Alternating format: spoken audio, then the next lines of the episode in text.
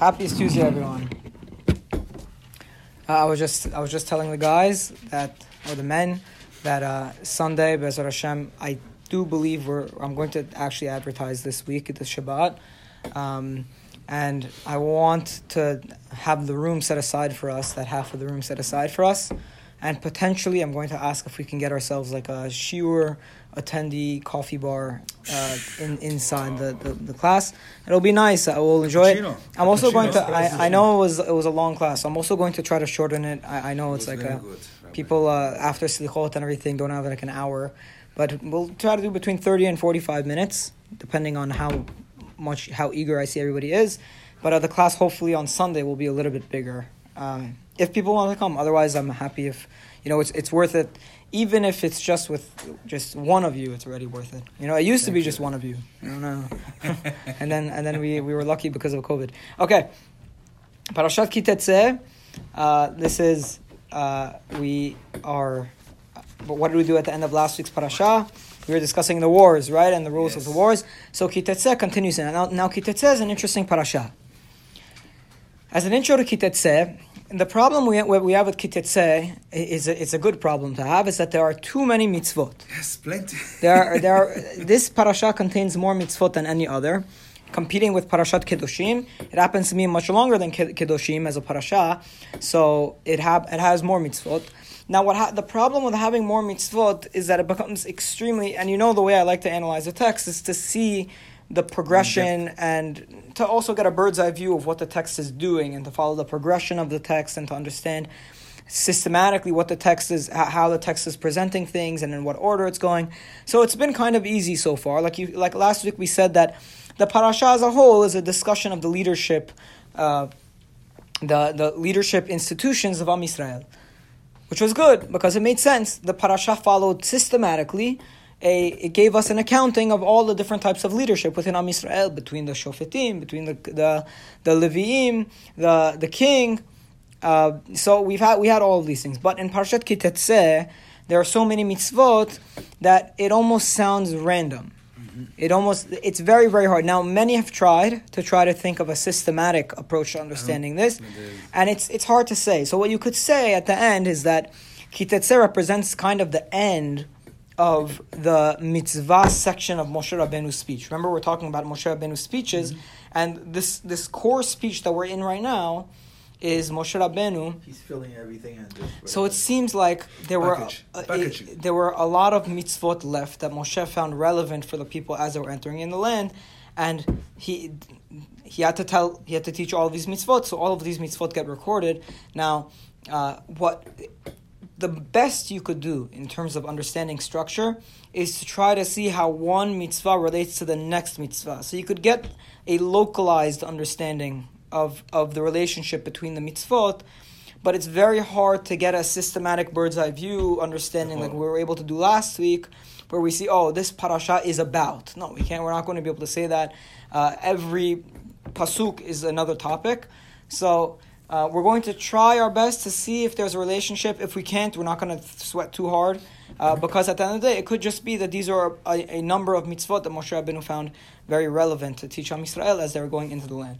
That said, we have a lot to do. Okay, well, we do have four days, and um, you know, we and we also have Sunday. So let's try to see how far in the parasha we okay, could get. Let's go for it. When God, when you go out to war on your enemies and God gives them in your hands and you ca- and you capture a captive.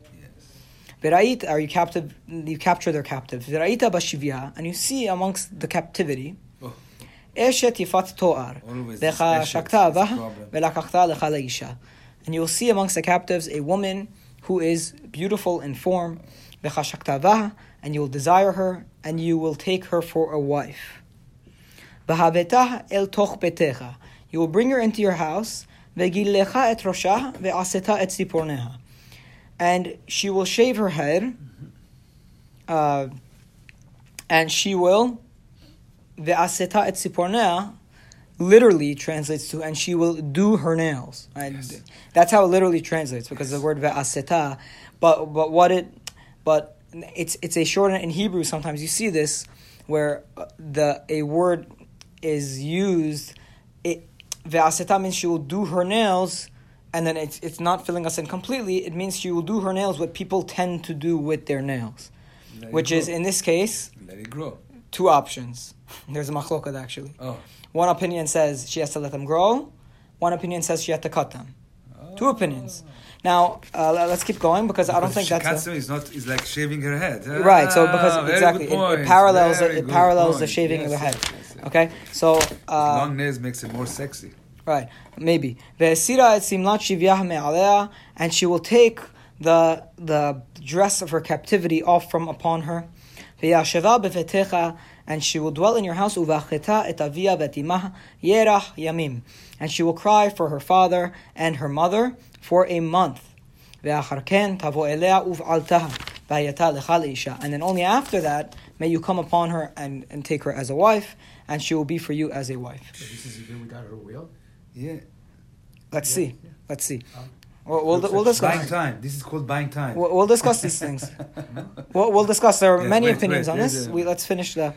"Ve'aya im lo chafatzta baha," And if you do not desire her, v'shilachtaha lenafshaha umachor lo timkerenna bakasef. You will send her away for her on her own, and you may not sell her for money. This is after the process. Yes. This is after the process. If you decided that you did not want her as a After wife. thir- 30 days. Right? Lo tit'amer baha tachat asher initaha. Do not lord over her because you have already caused her much anguish.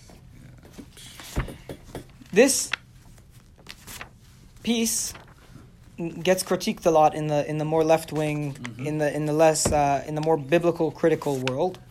Um, I, I, to be honest, do not understand why it would be critiqued. We could analyze it. Uh, you asked It's a reality. It's actually a reality. so so here so here is first of all the backdrop. Okay, the backdrop you have to understand is is what is the Torah trying to avoid here? Rape and pillaging. Yes. For The Torah is trying to stop the process of rape and pillage, which was the standard and the norm in war. It still is today. It still is today. If you- you see blood, Pillage is uh, when you go months, and you, you destroy everything in a town and you just uh, take their women and, and so first of all there are a lot of psychological forces that the Torah is commenting on here. The the number one is bloodlust, which is actually a real phenomenon. Yes, yes. When people get into the heat of battle, they can be overcome with such an intense feeling of. There, there, there is an interesting psychological connection, by the way. You could see it in Freud between violence and sex. Yes. Violence and sex are very related. Um, if I'm going to get be a little bit explicit right now, but if you if you notice, um, hopefully you should know this only from hearsay, that that within the world of pornography there is a branch of it which is which is full of violence, Yes. and in fact the more extreme forms get more and more violent as they go on. The reason is because deep down within the psychology of men, there is a relationship between a deep relationship between the sex act and Pain. man's violent nature. So what happens in war and in battle is that the violent side is, is exposed, and it often causes bloodlust, which is an intense feeling of, of sexual desire, which is which is I, I wouldn't know because we never went to war, but um, uh, apparently it's Pain, it's pain. very It's- it's, it's, it's very intense. It's very intense. Um, and what would happen in other societies, of course, is that this would run amok. Men would do this, and whenever they would win in war, the women would be ravaged, completely destroyed. Many of them would be killed in the process. Obviously, they had no rights. It would be, and then they would be taken.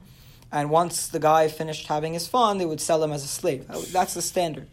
So now It's exact opposite. this is this is now this is what the Torah is dealing with. It is this society that the Torah is dealing Stopping. with. It's So not telling you not to. It's stopping. It's giving So- you, so you what is buying it- so what is it doing? time, So what buying is it doing? Make- Putting cold if water. someone's sitting in your home and you made them, you and you, get- I think for thirty days, you get to really understand because it says only after that if you like her because maybe after one month you're like, I don't like this person. You see their midot, you see who they are, you see them in your home, and like you know what, this this woman is. Not I'm go- I'm going to bring lust, to- But one second, but to the 30 days, before the 30 days, he already He did wants. what he did. He can do it There, no, He did what he not did. even. There's a machloket in the Gemara. But it's written. Uh, uh, There's a machloket in the Gemara. One opinion says you cannot even touch her until the whole process is done. It's a machloket tanaim. It's a machloket between two rabbis in the Gemara. One opinion says you cannot touch her until until the whole 30 days is over. One opinion says in the heat of the battle, you could, a person, the man can sleep with her once, but then he has to not touch her until Until this the- yes, process yes. is But performed. that once is That's it once. not consensual. It's uh, uh, not the other way co- around. not consensual. Not she's a cap. She's a captive in battle. Captive. Now, also the also be aware um, the standards that the Torah is competing with is in the case of war.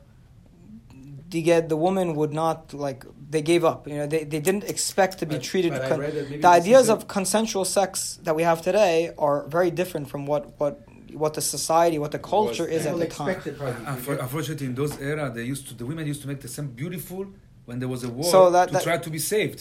there's a midrash that says this exactly. The women the, of the of the umot haolam would come they out. prefer this than the death. Sure. So so here so here's also another thing. You have to put yourself not chas v'shalom, but put yourself in the shoes of the woman. At this case, imagine you're being overcome. You're being taken over in war by another enemy. By the way, already we we in the previous parasha noticed that we offered peace to these people Yes, before. Yes. So it is the decision of their society to enter into war with us in the first place. Yeah. Okay. Now imagine you're being overcome by people who first offered you peace, but that that already would never happen. Now imagine you're being overcome by war, and um, wh- what is your expectation? This is done. I'm done. I'm going to be raped and killed. That that's what. Like, I'm sorry to be explicit, but th- this is that that's what the expectation is. So take that expectation together. Now one more one more thing I want to introduce you to is that our idea today of marriage and the love of marriage is very novel. It's a new concept. Even maybe your grandparents' generation, it was everything was more out of convenience, Yes. and the woman would marry, would marry pretty much anyone who could support her. They weren't looking for a Hollywood love lifestyle. They were not looking for that.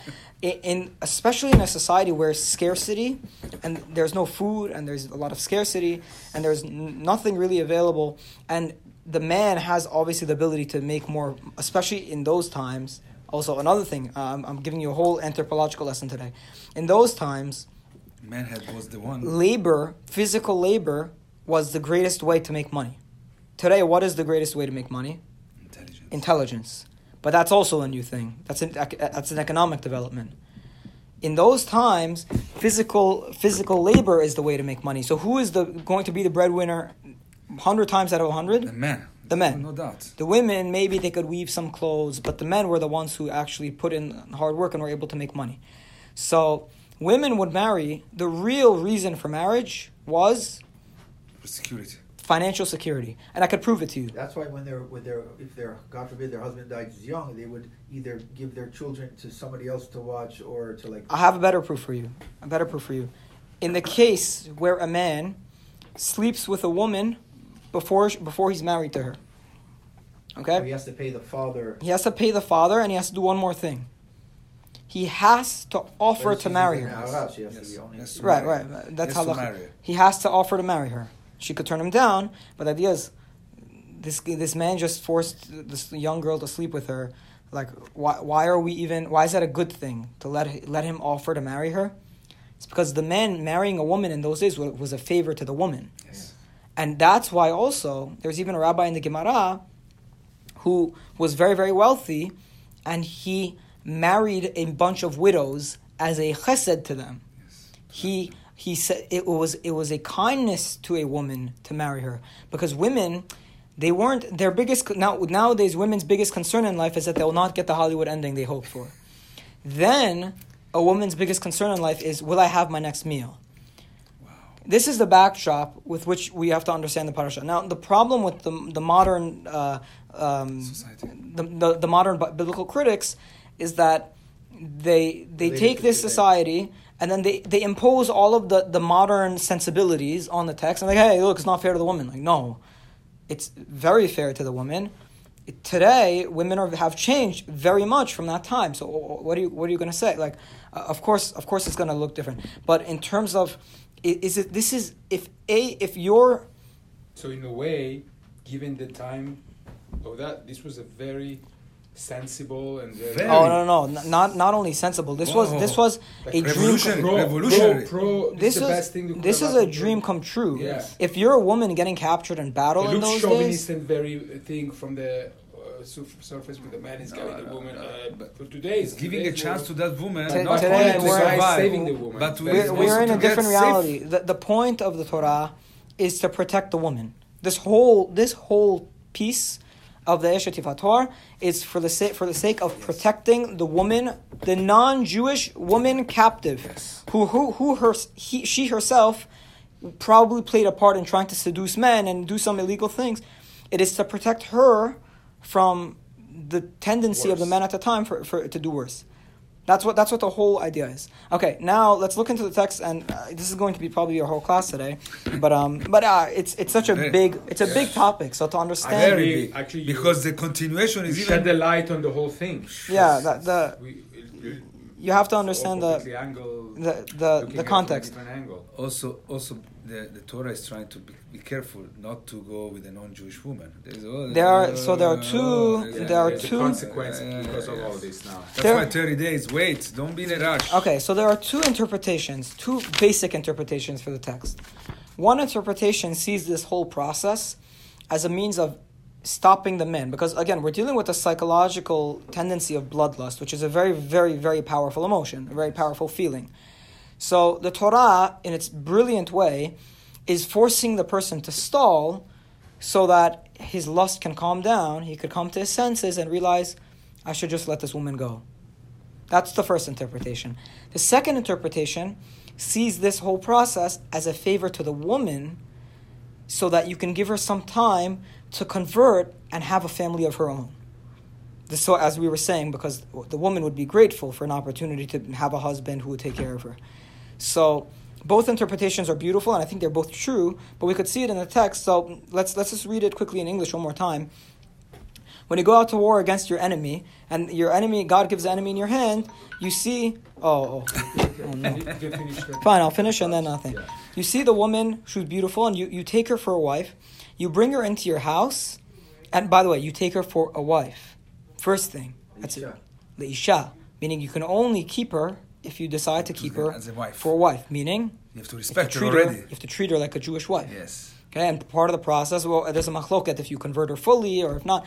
But according to the opinions that you right. convert her fully, like the Rambam, who says you convert her fully here, you make her a wife, she now becomes a Jewish woman. That's why she cries for her mother. her Now, now, you bring her into your house, she shaves her head and she does her nails. So, according to the opinion that you're making her, eh, that you're stalling, you're trying to make her ugly. So you cut her nails, or you grow out her nails so they become extremely long and disgusting, yes. and you shave her head because the hair of the woman is beautiful. But in those days, in the surrounding cultures, shaving the head and cutting the nails was also a form of avelut, a form of mourning. So, so amongst the goyim, uh, uh, amongst us, we did the opposite. But but amongst the goyim, it was a form of mourning. So it could be that we're also giving her the chance to. You just lost your whole family in war. This is very very tough time. Stay in my house for thirty days.